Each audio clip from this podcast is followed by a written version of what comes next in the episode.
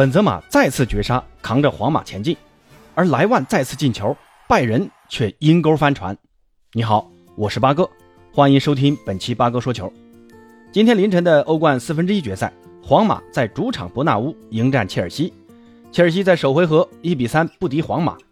如果想要晋级半决赛，首先必须要在伯纳乌净胜两球及以上才行。结果，切尔西在皇马主场三比零领先的情况下，坎特在后场一次随意的挑传被皇马断球，然后马塞洛横传给摩迪，摩迪先是抬头观察了一下禁区，然后一脚右脚的外脚背的搓传掉到禁区，此时禁区埋伏了刚刚替换上场才一分钟的罗德里戈，罗德里戈迎球推射破门。皇马扳回一城，这也就意味着双方又回到了同一起跑线。那最后比赛呢，拖入到了加时赛，而加时赛熊马再次连线，维尼修斯下底传中，本泽马在禁区中央头球绝杀。当时防守本泽马的吕迪格因为脚下打滑摔倒在地啊，让本泽马在毫无防守压力的情况下顶进了球门。吕迪格对此呢也是非常的懊恼。最后皇马以总比分五比四。淘汰切尔西晋级半决赛，本泽马连续三场欧冠淘汰赛打进七球，可以说是独自扛着皇马在欧冠前进。而昨晚欧冠另一场比赛，黄色潜水艇比利亚雷亚尔在首回合一比零战胜拜仁的情况下，做客慕尼黑，结果在拜仁下半场由莱万攻入一球的情况下，在比赛第八十八分钟行将结束的时候，在一次反击过程中由。秋库埃泽攻入一球，最后黄潜在客场一比一战平了拜仁，以总比分二比一淘汰了德甲霸主拜仁，晋级半决赛。那本期节目就和朋友们聊聊皇马依靠什么能连续两个赛季闯进欧冠的半决赛，而拜仁又发生了什么？为何连续两个赛季无缘半决赛呢？先说说皇马，皇马这支球队啊，上上个赛季啊。刚进十六强淘汰赛就被曼城两个回合以两个二比一给淘汰了，连八强都没进。那对比了一下当时的阵容和现在的阵容啊，除了拉莫斯，几乎没有什么人员上的变化。当时被淘汰的只能说运气不好，一进淘汰赛就碰到了最强的对手曼城。那到了上赛季，维尼修斯逐渐崛起了，而且八分之一决赛的抽签对手很好啊，遇到了意甲真蓝黑亚特兰大。两回合四比一淘汰了对手，晋级八强。而八强抽到的对手则是红军利物浦。不过呢，当时的利物浦虽然贵为英超卫冕冠军，但他们的中卫搭档范戴克和马蒂普在首回合双双受伤缺阵，让皇马的两个边锋维尼修斯和阿森西奥分别打入两球和一球，以三比一占据了先机。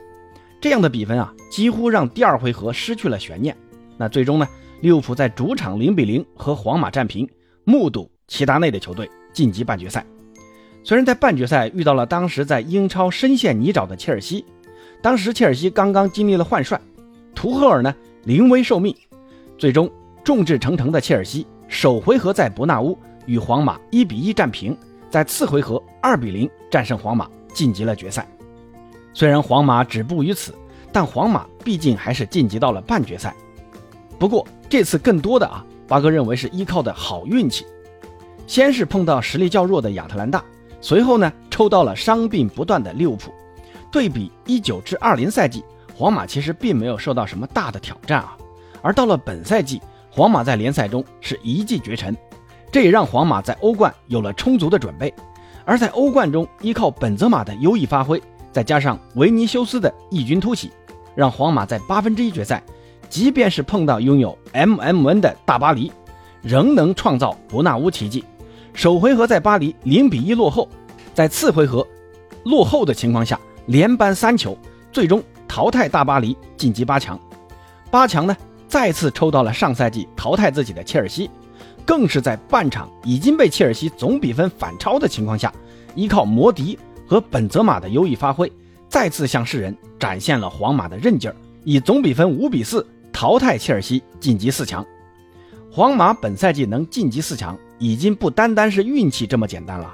连续力克强敌，像逆转大巴黎，打切尔西呢，先领先后落后，再追平加时再绝杀，这剧本写的够跌宕起伏吧？这已经不是运气好能解释得了的。那八哥觉得啊，皇马能晋级四强，最主要的就在于这几点。首先要归功于主帅安切洛蒂。很多人会说啊，本泽马该居首功啊。但八哥觉得本泽马确实很厉害啊。但相比上赛季，皇马的人员几乎没有大的变动的情况下啊，为啥皇马在面对强队时会有如此之大的一个变化呢？这就要说安胖的务实打法让皇马能扬长避短。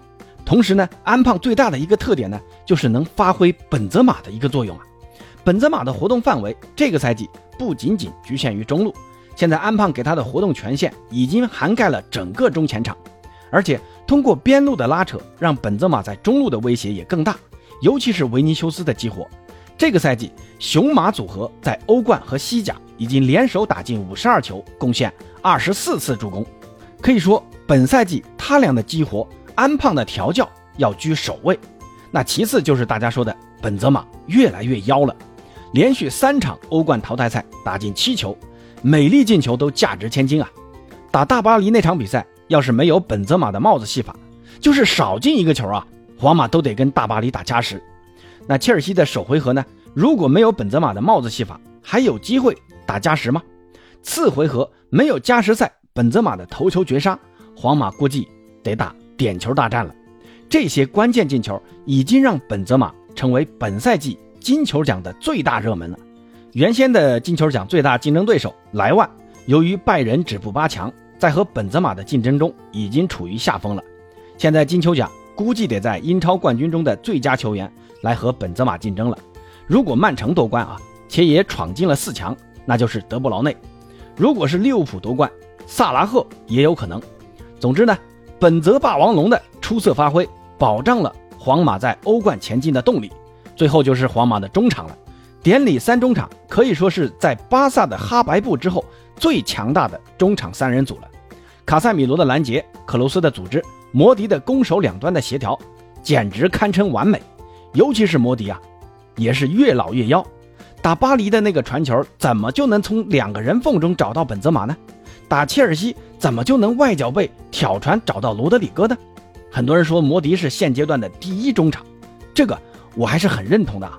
咱们德布劳内的球迷别不服啊！丁丁呢吃亏就吃亏在没有摩迪的健康身体。虽然丁丁的直塞同样很风骚，跟开了上帝视角一样啊，但摩迪几乎你看不到他受伤啊，所以摩迪总能在场上给出持续稳定的发挥。那本赛季皇马依靠主帅安切洛蒂离开 C 罗，逐渐成为皇马大腿的本泽马和越老越妖的摩迪，连续两个赛季晋级欧冠半决赛，就不是一件很奇怪的事情了。那说完皇马，再来说说拜仁。上赛季的拜仁作为欧冠卫冕冠军，先是在八分之一决赛碰到拉齐奥，两回合砍瓜切菜淘汰蓝茵，但在四分之一决赛中抽到了如日中天的大巴黎。之前一个赛季的欧冠决赛，正是拜仁力压大巴黎夺冠的。那这次的大巴黎显然是有备而来，而拜仁则是缺少了莱万、格纳布里和格雷茨卡。首回合大巴黎三比二险胜了拜仁，而次回合拜仁则是一比零小胜大巴黎。但由于客场进球的原因，拜仁不得不止步八强。其实上赛季拜仁在弗里克的带领下还是展现了很强的统治力，但在关键时刻，莱万。格纳布里和格雷斯卡的缺阵，让拜仁的实力大受折损，最终折戟于大巴黎的脚下。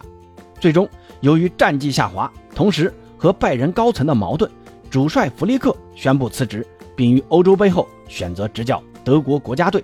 而拜仁则是转头任命莱比锡红牛的少帅纳格尔斯曼为球队的新任主教练。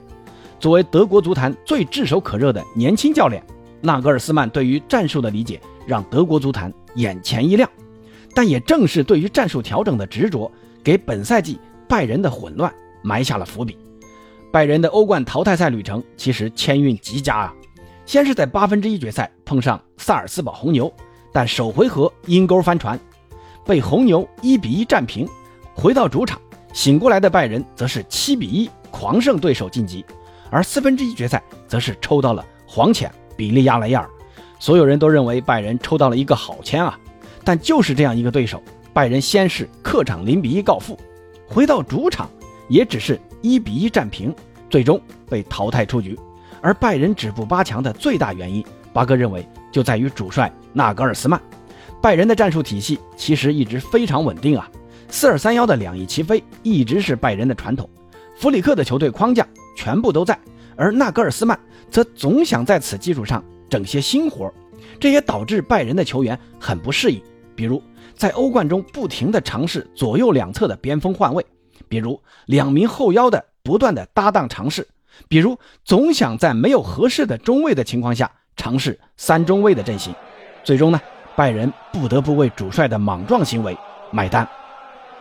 那朋友们对于皇马的连续两年闯进半决赛和拜仁连续两个赛季止步半决赛是怎么看的呢？原因又在哪里呢？欢迎在评论区告诉八哥，咱们下期再见。